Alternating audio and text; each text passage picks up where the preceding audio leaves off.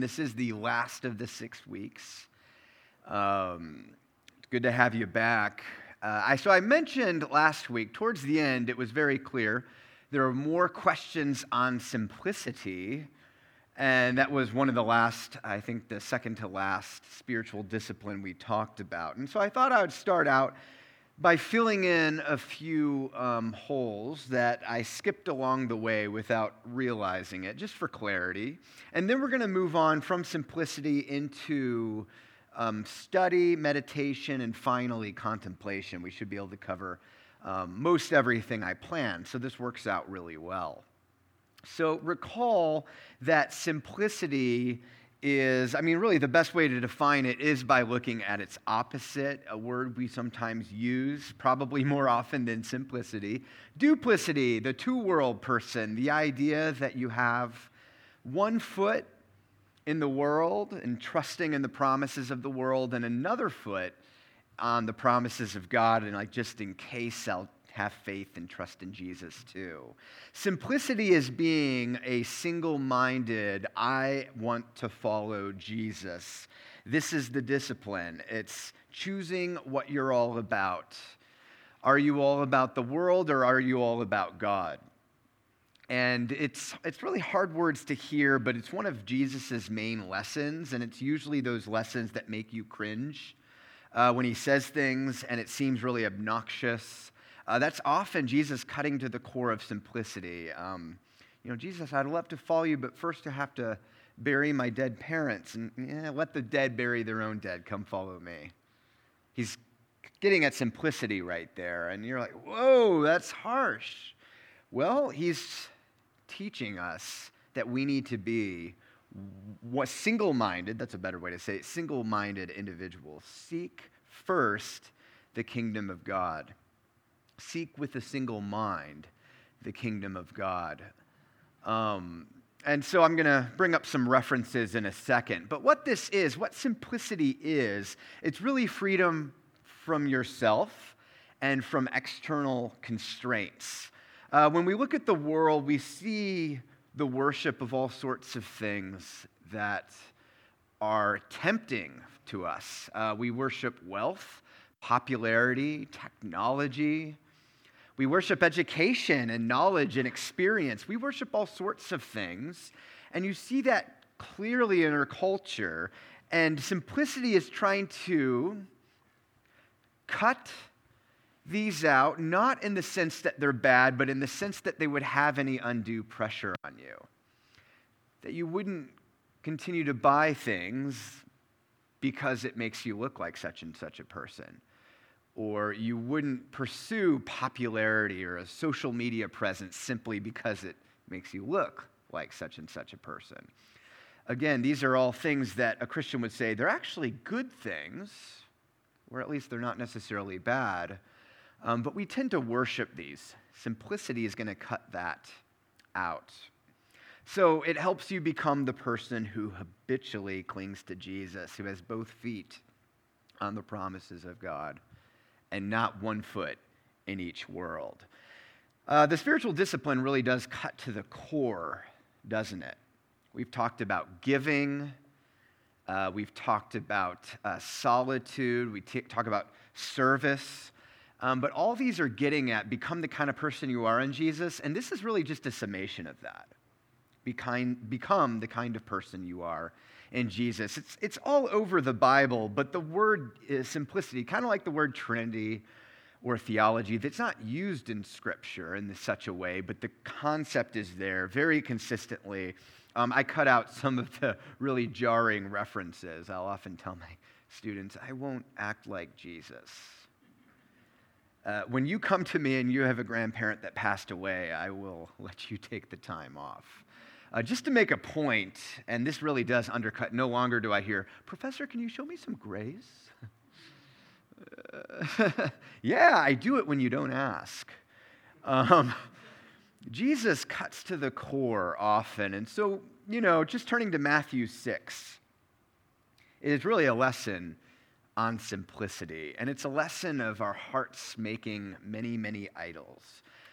Do not store up for yourself treasures on earth, but store up for yourselves treasures in heaven. For where your treasure is, here's the point, there will be your, be your heart also. Where your treasure is, where your hope is, where your security is, where that one thing that if you lose it, your life is over. You know what I mean? You know, where that thing is, well, there you are. That's who you are. Jesus is getting at simplicity here. Don't be a duplicitous person. Come, follow me. And uh, later, and um, you know, kind of ironically, the point, you know, lose yourself so you can gain it, die to yourself so you can truly live. The, the irony of the gospel is that we receive all things from God, um, but you do it through loss. You do it through denying, you know, your Adamic pleasures, your fallen Genesis 3 pleasures, and come follow Jesus instead.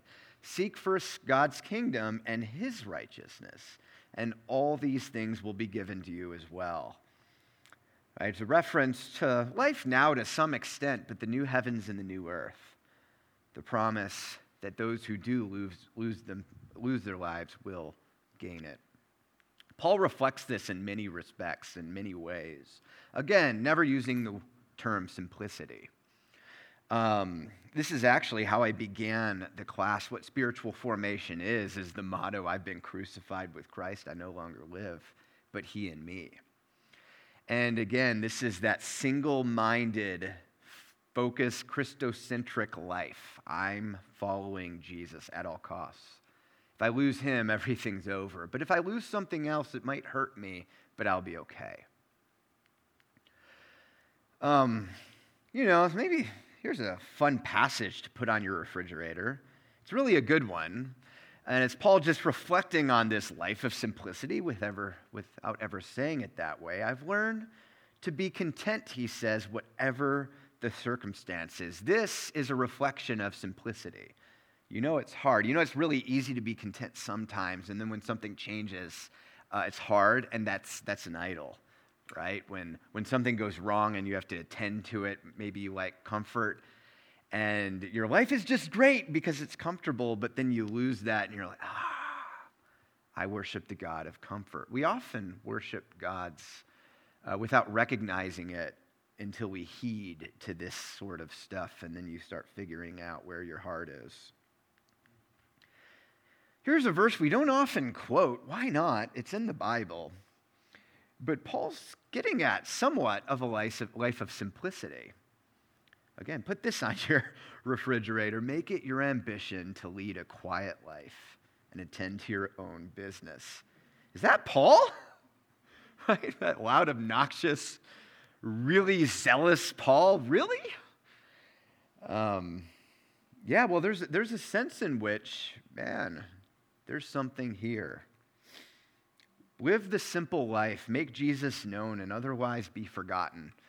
Remember uh, Zinzendorf. Preach the gospel, die, be forgotten. Well, that's a life of simplicity right there. So, um, how is this a spiritual discipline? You, you see it, and I've kind of already said it, and I think this was mentioned last week. This is about allegiance. It's about uh, pledging, okay, it's starting to have an American overtones here, but pledging allegiance to Jesus, right, and Him over all loyalties, right? It's freedom from worldly values. We, we, I often hear, at least I often hear, simplicity in terms of neg- negation.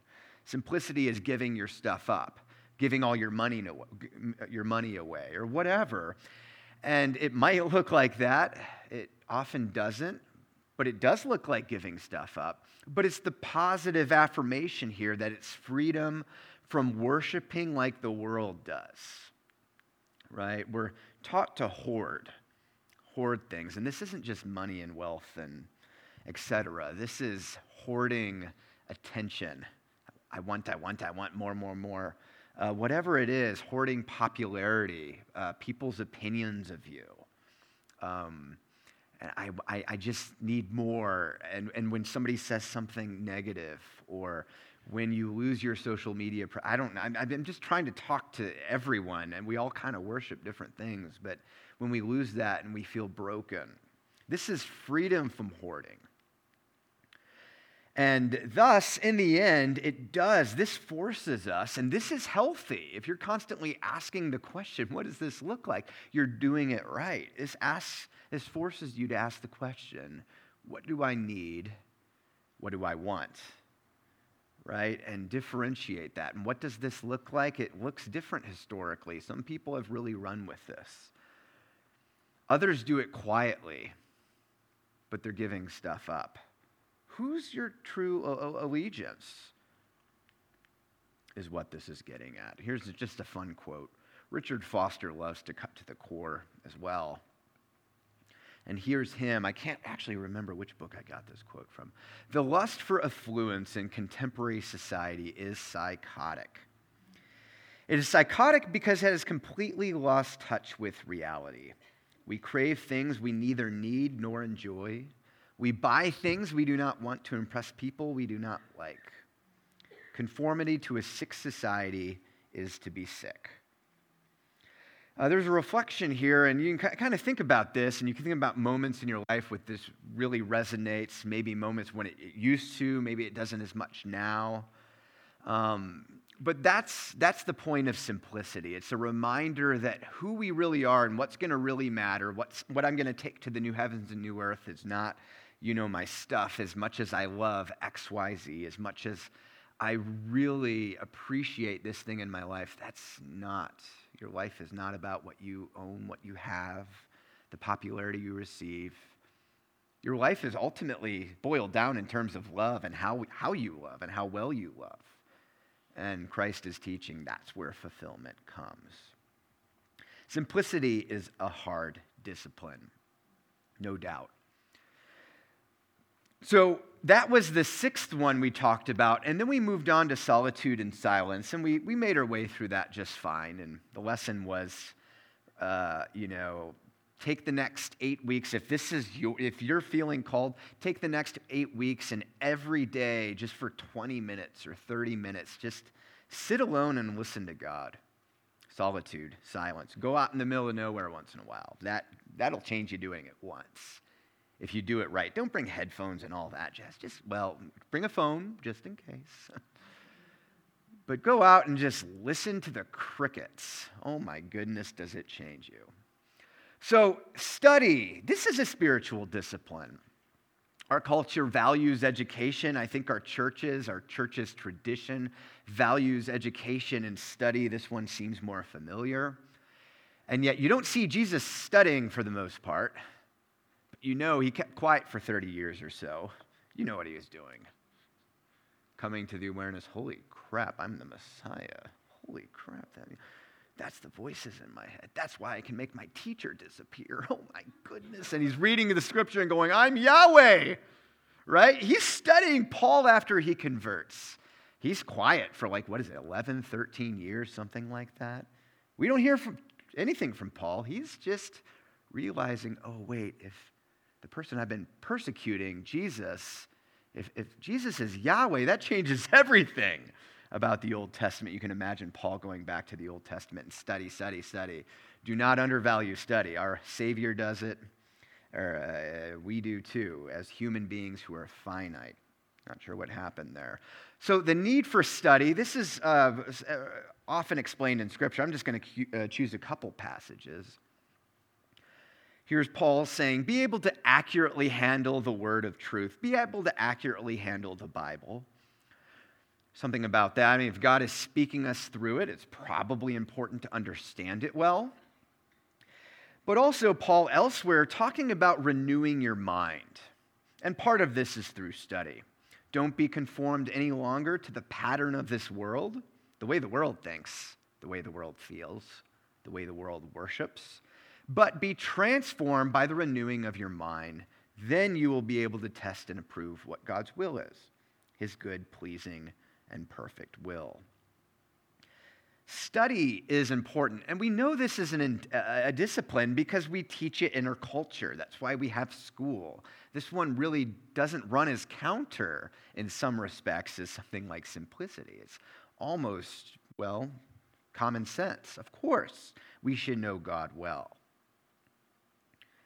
And I mention this on purpose because I'll often hear, well, the point of Christianity is missions. Just be a missionary. So why would you take so much time to study?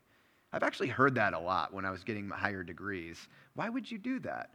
And uh, it's hard to do respond nicely, but generally I just say, look at Jesus, look at Paul.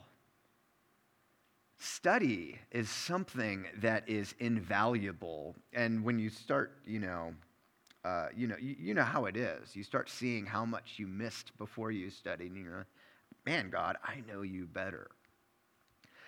So if you love someone, you're going to want to know everything you can know about that someone, right? And God is kind of like this. We say we love God, and so we want to know God. In fact, you can summarize the whole, you know, Christian thing as I want to know and love God and Christ better, right? And this is a um, study, of course, as a means of knowing God and learning his priorities. Now, all the disciplines are means of the Holy Spirit transforming us. Some uh, sort of focused on one or two aspects. Study helps us transform our minds, simplicity, our lives, giving, our wallets, uh, fasting, our food habits. And it, it sort of reminds you to keep your idols in check. And study often becomes an idol. At least I find that with my students. Study's even something that ought be done corporately, and this is something we do on Sunday morning, maybe you do in Bible study. It's something I, I remember overlooking a lot. Here's a great short video from our favorite Bible Project. Ah, good, it works. And this is getting at the a, sort of a biblical theology of the public reading of Scripture. Uh, study in public, especially. And I'm going to zone in on this just for a second. Enjoy. This is interesting and helpful.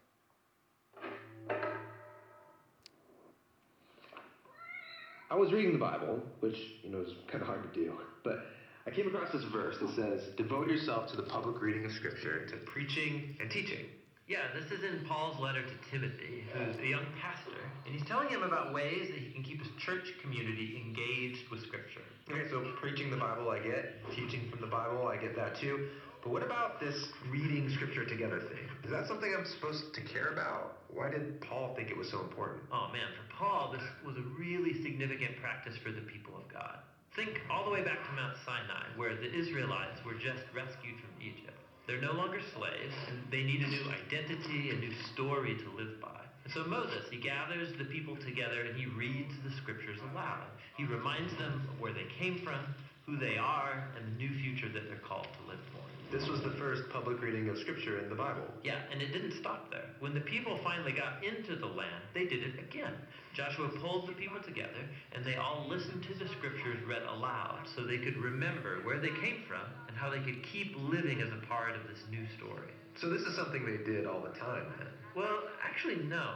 After Joshua died, we don't have any more stories of the people coming together to hear God's word. Instead, the people forgot their story, and a whole generation arose that didn't know their God or what God had done for them. But then, centuries later, a king named Josiah rediscovered the scriptures, and he was so excited that he called Israel to begin this practice once again. It sparked a renewal movement.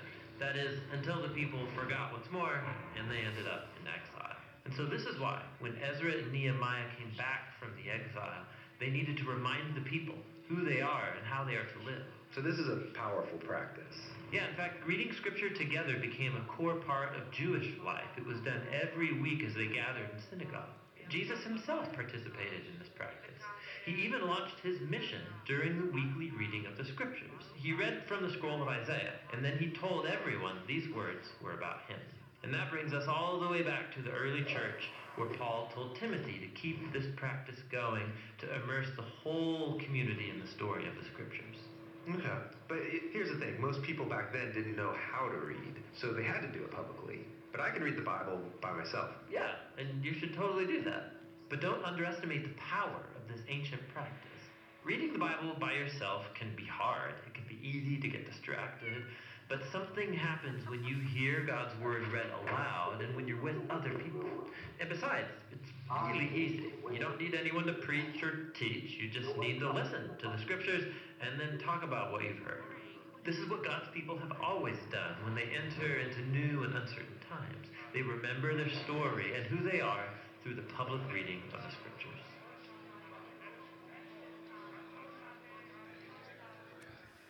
Hey guys, thanks for watching this Bible Project video. We're a nonprofit. It's a little loud. Animation studio. We have a lot. Well, there you have it. A nice little uh, reminder of the importance of the public, public reading of Scripture. Was that a bit on the loud side? Well, I'm seeing some, I'll, I'll do a little down, just right, right in between, make everyone happy. Um, I was sitting there going, oh my goodness, uh, my ears hurt. Uh, you know, in the early church, what they would do uh, is they would have a sermon, but it was a it was like a ten minute sermon, and they spent about an hour just reading the Bible aloud. They would jump from genre to genre, start somewhere in the Old Testament, move to a psalm, and then an epistle of Paul, back to a psalm, and they would always end on well the Gospels, Jesus.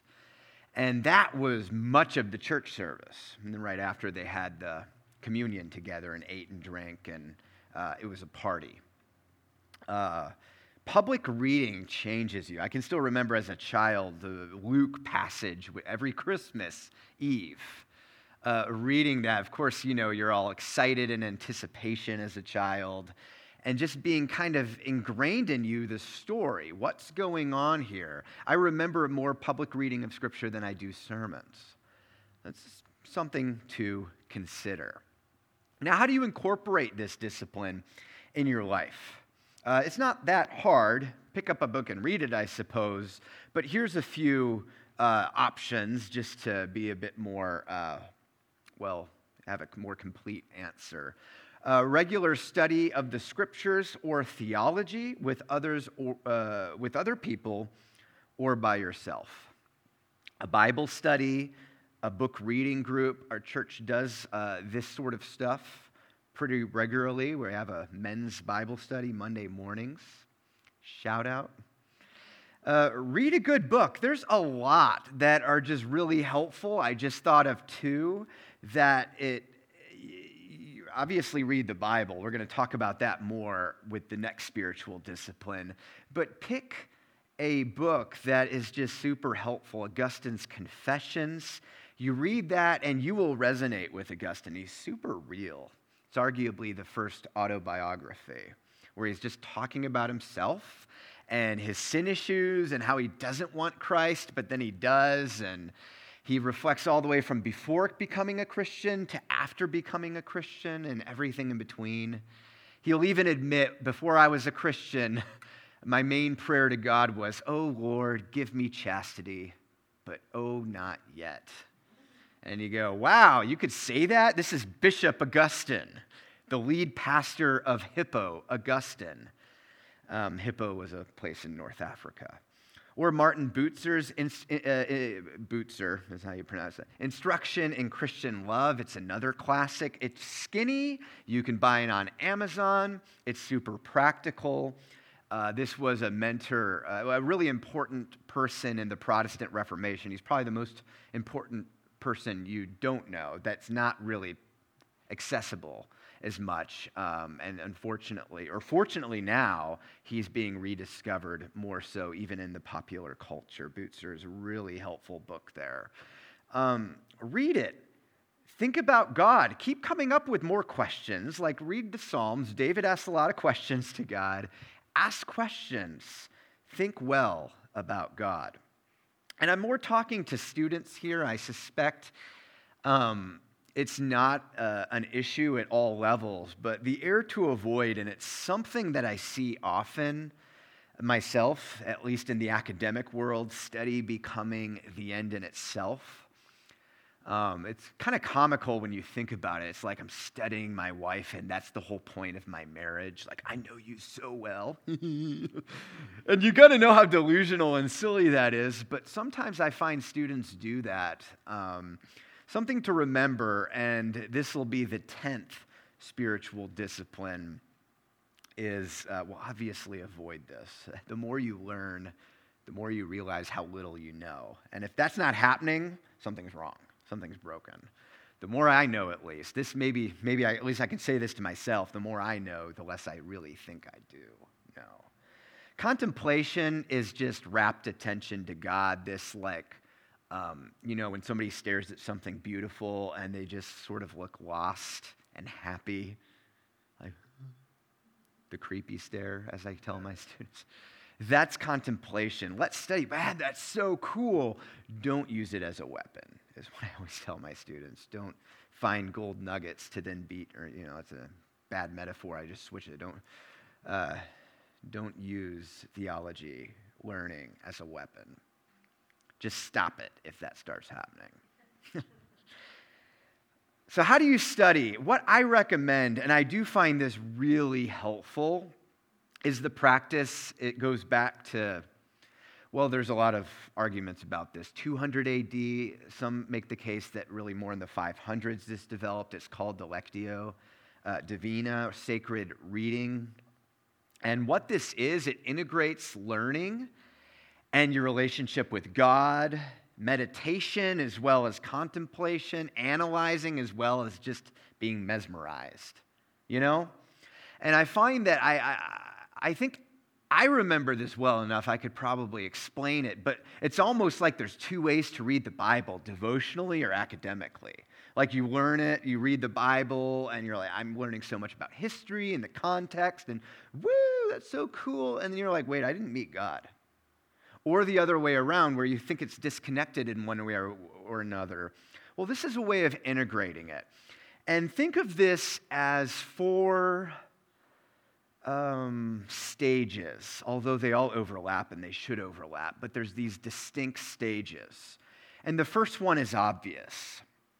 The ancient people would read books out loud, right? So they're, they're even mean read this out loud. You can do it quietly to yourself if you want. If somebody catches you reading out loud, they think you can't read. Right? Back in, you know, 2,000 years ago, it was a way of letting the words hit you. Uh, so read. Don't end there. Meditate. I like the analogy of reading as taking a bite of food, meditating as chewing it, chewing the food right? Chew on it. Just read and read. Obviously, read it well, and you're going to keep learning things as you go, but just read it. Meditate. Let it hit you. As you're feeling Scripture hit you, and all this new stuff, all this fun stuff, all the context and the interesting drama, even soap opera, you'll often find in the Bible, pray it over yourself, pray it over your life over your spouse, over your career. Just bring God into this, right? Um, and finally, so uh, finally is contemplation, which is the idea of recognizing and kind of being this, uh, giving God the creepy stare and going, wow, God, you are awesome. Right? So you bite the food, you chew the food, you savor the food, and then you absorb it. Right? And that's the analogy often used. I find it really helpful.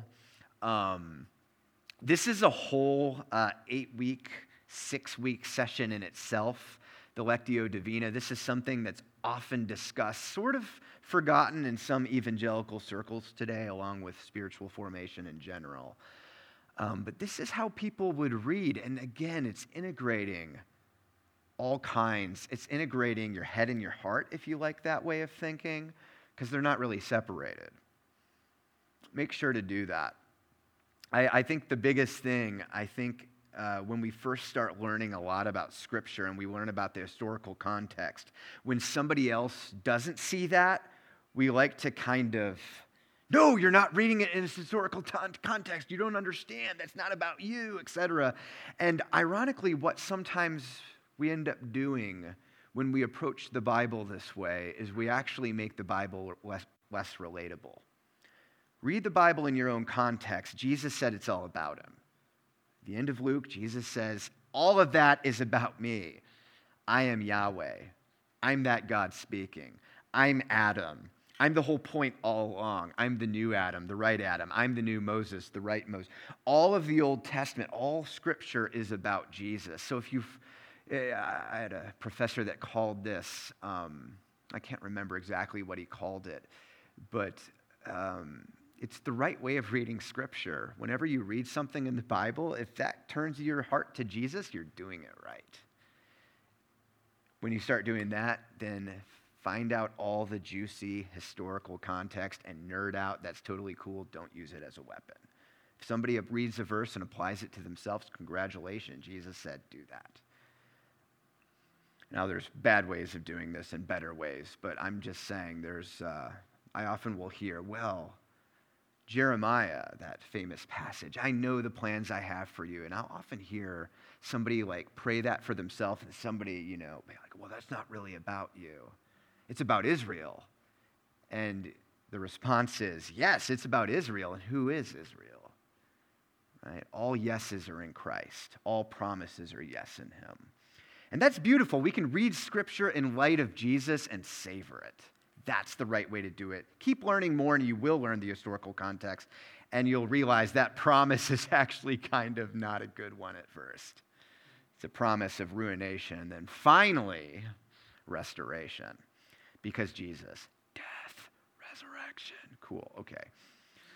So, what's the Bible for you? It's kind of a quick summary here, but there's sort of two, if you think of a continuum I remember reading the Bible it's just merely a history book. You know, it's like, this is written to all these people a long time ago, and I just have to figure out all the context. And then on the other hand, it's just a self help book. Um, sort of know your tendency um, and, and um, you know, keep growing up, keep reading the Bible better, see the historical context, and see that all fulfilled in Jesus. Remember, the Jewish leaders got the historical context. They got all that part. They didn't get the Jesus part. I am Yahweh. Uh, that's Jesus talking. That's not. That's not me. so, uh, how does this change you? I think it's probably self-evident. The more you uh, dig into something and you learn about something, talk to some expert in some field, and they're not going to act like they know everything. They're going to realize how small they are in some sense, their dependency, their lack of knowledge, their lack of understanding. You know, my, a lot of my field just forces me to dig into people that are way smarter than all of us, and I'm not capable of being at that level. That's healthy. The more you know your own dependency, the know you more, the, the more you know God's wisdom, God's understanding, God's perfect knowledge of all things. The more you know yourself, the more you know God, and vice versa. Study transforms you quickly a, a, short class, even at, at, at, teaching, will transform students. Just learning, like just seeing something a new way is like, whoa, and now I see it everywhere. Exactly. Study will change you. The example I have here, and this is somebody that I will, I'm not an expert or anything, but I study Origen a lot, especially his views. Origen of Alexandria was, um, you know, to put it mildly, a freak of nature. Um, so, Origen of Alexandria is somebody who really thrived in studying philosophy uh, after his conversion. The well, he converted at a young age. The Bible. Um, this is somebody who encountered a wealthy individual pretty early in his life. And this individual is like, man, you are brilliant. So, this wealthy individual hired for him six stenographers and a secretary. And don't do that for me because I cannot take advantage of it this way. He used, he would write six different books at the same time. Six different books, right? He'd write his commentary on John, which, by the way, is on the first five words in Greek on John. Commentary on John, his theology on Christ, his book on the Trinity and he would say the first paragraph of each book. He had all six stenographers there say it out loud, blah, blah, blah, really quickly, and then they would write it down. Then, second book, he has all this in his head. And talk to Origen, he didn't think he got things, right? The more you study, the more you realize, oh my goodness, God, how many questions I have. And that's healthy. Be like an Origen. Uh, he was an interesting human being, and there was a lot of oddities about him. I know. I'm all my uh, Christian history students, if they're listening to this, are kind of giggling because he's also very weird, and we won't get into that because it's rated R, and you know. Uh, so we'll, we'll, we'll move that for another day. A really interesting person. Uh, also, our own, I don't know why that word is hidden, our own tradition as a church. I, have quoted Calvin and Edwards in here. Uh, but study something that this, uh, what we call the Reformed tradition, and what that means is not Lutheran, but Protestant. There's Reformed churches back in the 1500s till today, and they've typically valued this pretty well. The Calvinist work ethic, it's often called. Study something I think that's close to us. I've heard somebody call Redemption Arcadia a nerdy church. I don't know, but that's what I was told. We value this. Study, keep doing it, let it speak to you, let Jesus speak through Scripture. Don't let a seminary student tell you otherwise. Don't let somebody tell you that you have to see all the historical context to get anything out of it. Yes, you should learn the historical context, but just read the Bible and let it hit you in that moment. And then you'll read it the next time and it'll hit you differently. And then you're going to keep learning and learning. That's the way it should be. Meditation. The ninth. Uh, this is another one that's familiar. The word comes up in Scripture. Oh, I'm going to have to go a little quickly. I need to get to contemplation. Uh, the whole point is moving in a certain direction. Meditation is on one step towards this direction. We're often commanded in Scripture, especially in the Old Testament, meditate on the words of Scripture. This is a cognitive ruminating, it's chewing, so to speak. It's reading something going, hmm, interesting, a lot going on here, that sort of thing. Uh, meditation is a way of being um, a person after God's own heart. David is called this, which is kind of funny because he was a murderer and a well, you can, well, definitely an adulteress. We'll just end there. And he's a person after God's own heart. We're called to do this as well, of course. What does it look to be after God's own heart? Meditate on his word. Meditate on all of his word, New, New Testament, Old Testament. Scripture opens up Jesus before our view, since all Scripture is really just about him the end of his ministry, after his resurrection, right before his ascension. He has to clarify this to his disciples. Guys, this the law and the prophets, it's all about me. And he even clarifies, you can only understand it through me. Uh, here's Edwards, yet again, the chief of the means of grace is the Word of God. That standing revelation of the mind and will of God that He gives the world. And it is, as it were, the sum of all means. Knowing Scripture, meditating on it, well, if that's God's word, this is something very close to what should characterize our own life. Be that person that's just chewing on the Bible and savoring it all day. That's it. So, this is a pretty, uh, a pretty easy one. I guess this is, we're right on time because this was a bit of a shorter discussion. Uh, but think of meditation as creating a certain space where God can engage us. Um, if you just leave your spiritual life to prayer, yeah, we talked about the spiritual discipline of prayer and fasting and you're not, uh, your mind isn't being made new, you're not encountering ideas that conflict with you. Read the Bible. There's a lot of ideas in the Bible that conflict with you, even down to your core. Um, well, God's gonna, God engages us in different directions by meditating Scripture, learning new things, and savoring it, savoring the different flavors. And I realize it sounds like I'm killing that uh, metaphor, but it works. Meditation is a means of getting God's word, word to settle, settle in you. Reading words, and then, and you kind of maybe you've done, you memorize it, and that's getting close to what meditation looks like. It's kind of rote and rudimentary and boring and all that at first, but eventually it becomes who you are. And that's the idea. become who you are. And remember, uh, this is me talking to my students more, the point of meditation is not to master the Bible, right? As if, right? The point is to be mastered by God through His Word. The point is to let God speak to you, right? Now, obviously, you have to bring your understanding. You have to bring a, a, a good, a healthy thinking up front, and you have to engage God, but let Him speak to you. If you encounter something that makes you uncomfortable, God's probably talking to you. Maybe you misunderstand something, that's true too. So, how do you incorporate this? And I go back to the Lectio yet again. Really easy. Remember the four. These aren't discrete, separate steps, but remember the Lectio. Don't just read, read it and then meditate. And that was this second point. Ruminate savor, whatever catches your attention, whatever sort of raises a flag, bring that to prayer. I would bring in prayer here as well with meditation. See the Psalms as guidance on how does it look like to encounter God through Scripture. Here's David writing down his thoughts and letting God speak to him as he's speaking to God.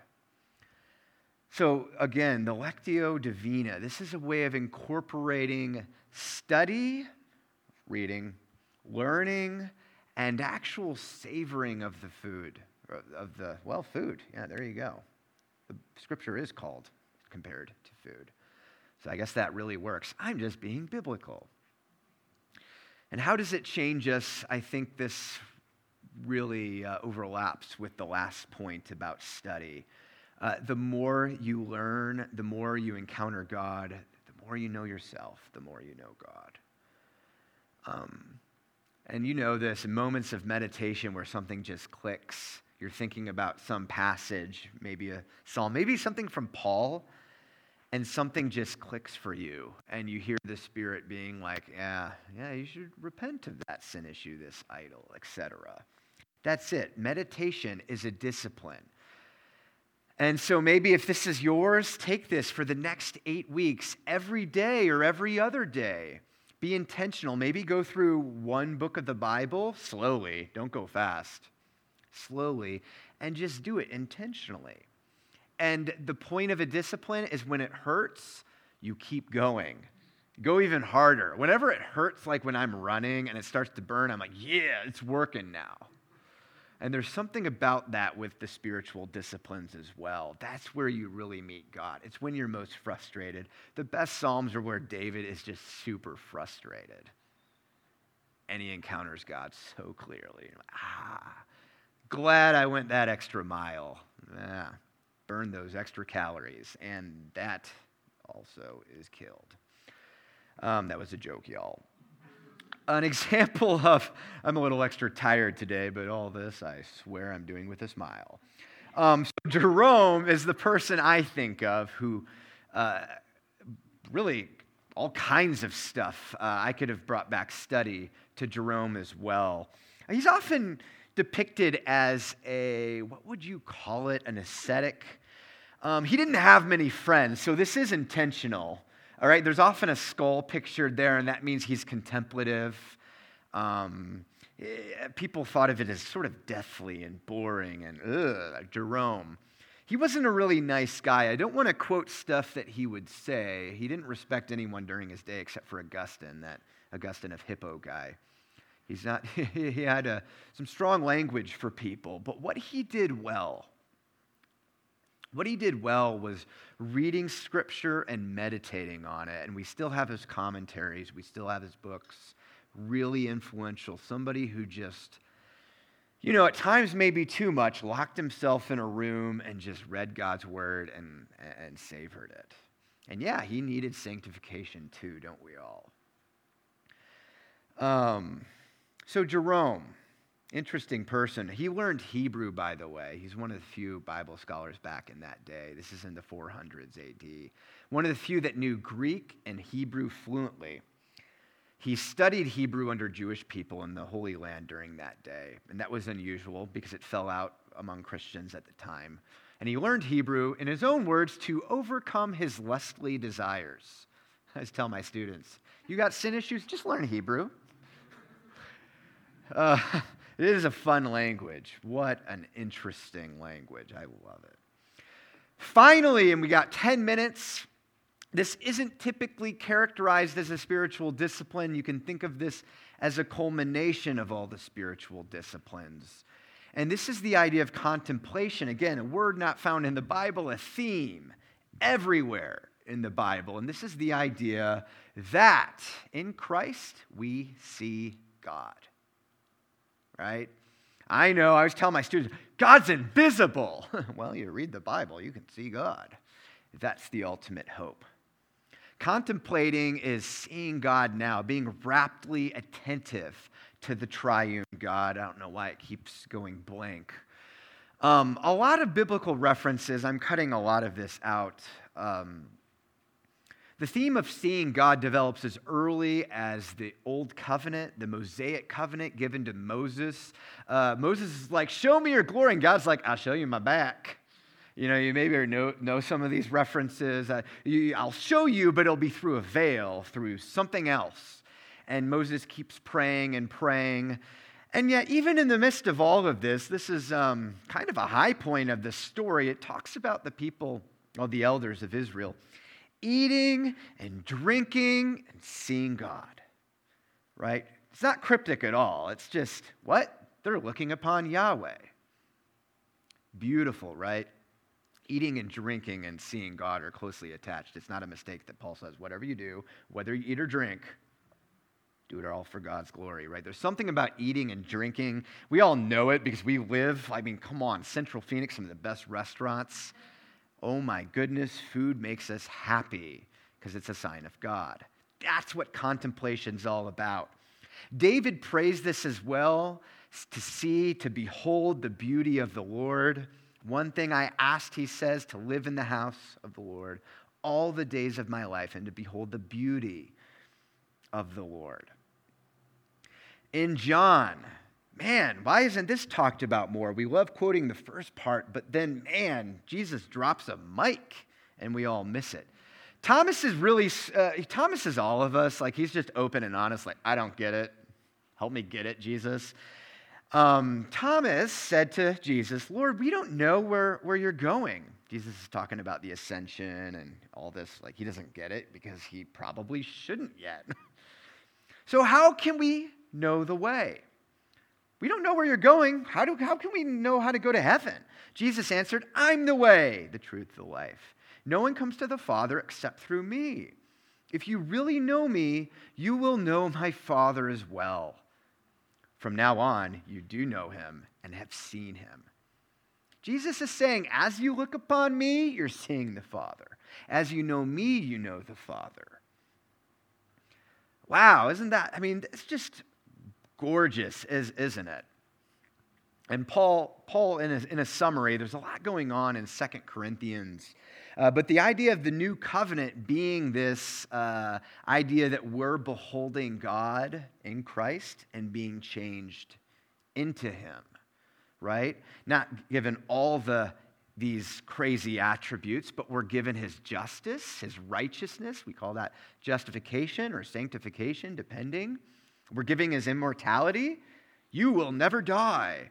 Well, because no more death, because we're in God. God's immortal. You, you see how that works? Incorruptibility, we can no longer fall again. We won't just be immortal, we can't fall again. Why? Because we're in Christ. He's God. God can't sin. Bam! Right?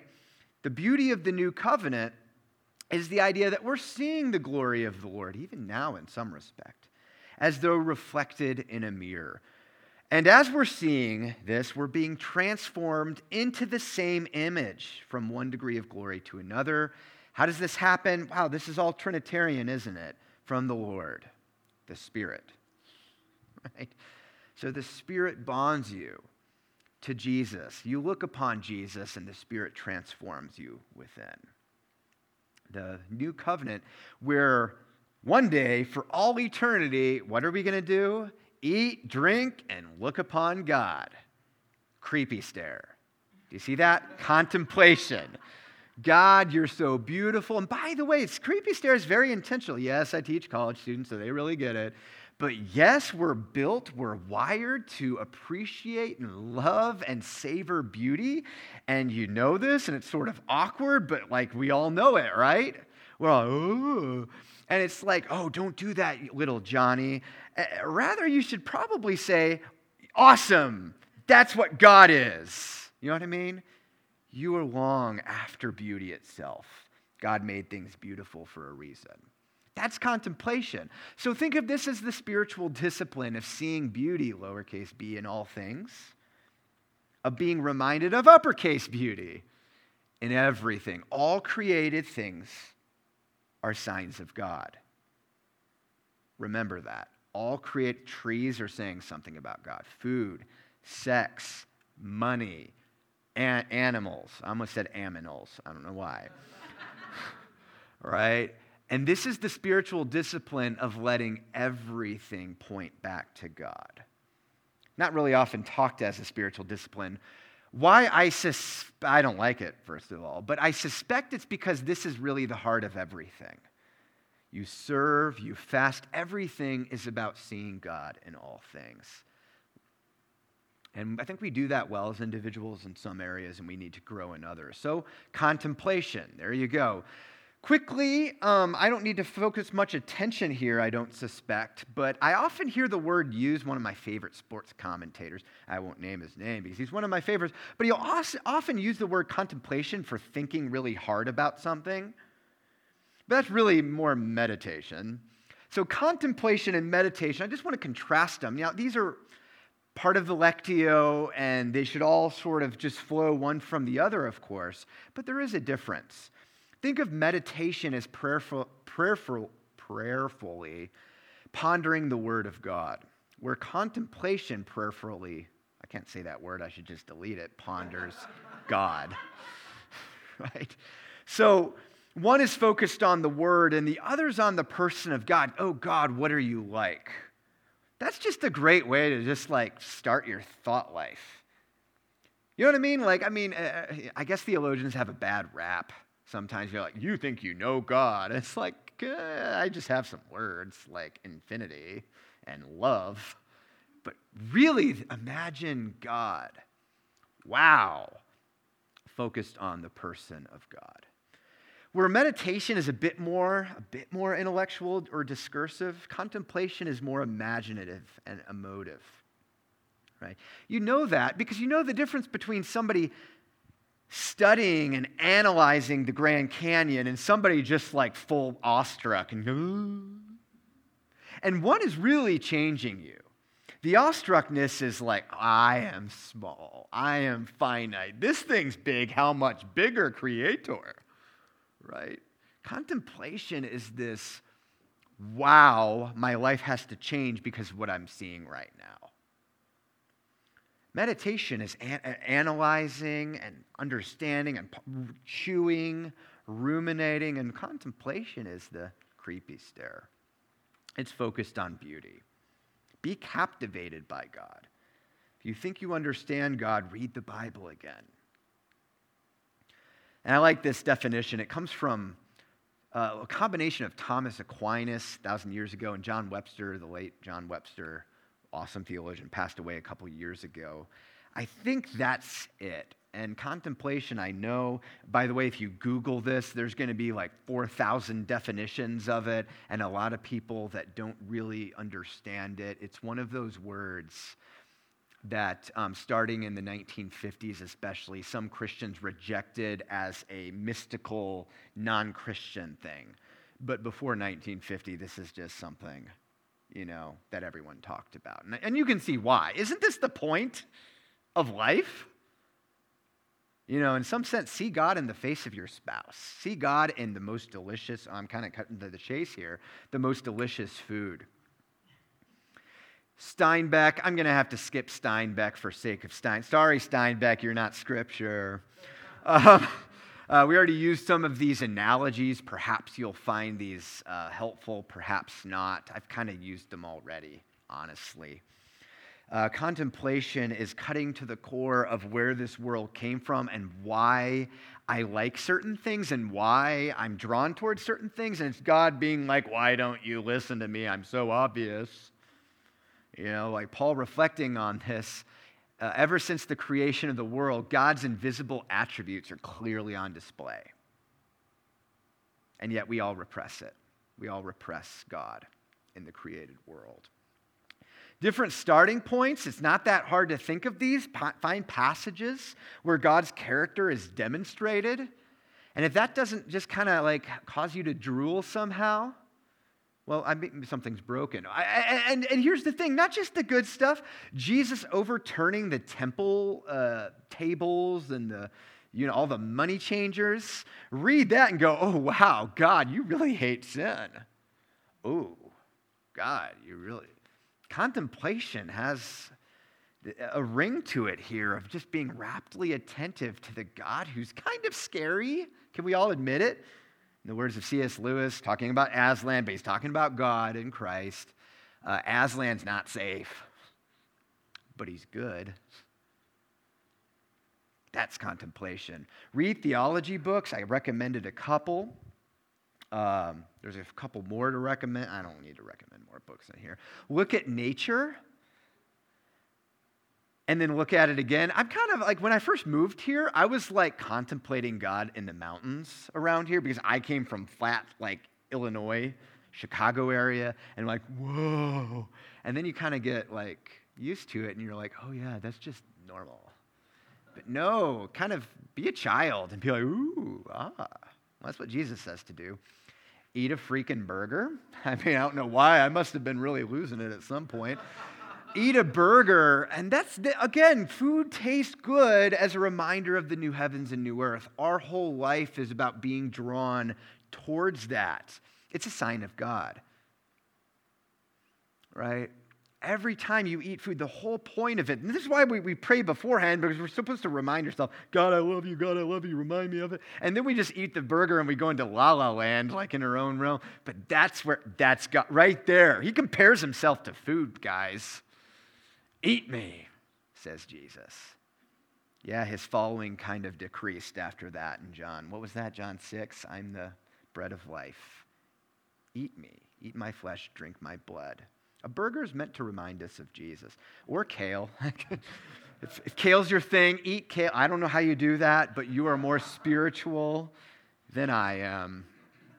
A couple examples, I'll be really quick here. When I think of contemplation done well, I think of a guy named Gregory. Did I talk about Gregory of Nyssa? And yeah, I don't think I have.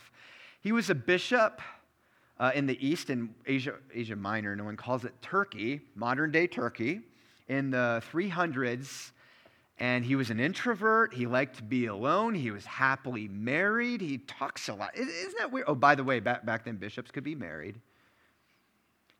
And, but he's just somebody who lived the contemplative life, intentionally wanted to see everything as leading to God. Right? And that's just who I think of uh, Gregory of Nyssa, right there. Um, see, he's got a halo so you can trust him. That's just artwork, it's always got a meaning. I also think of the Capuchin, or Capuchin is probably how you'd pronounce this with the Capuchin. That does sound better. Uh, the Capuchin monks. Now, I mean, you know, it's easy to it's easy to contemplate God in life, I think. It's easy to eat something delicious and go, God. It's easy to look at something beautiful and go, God. But Christianity is looking upon God in the face of Christ dead, crucified, and seeing God perhaps most clearly revealed. God is most clearly seen when he's most hidden in death.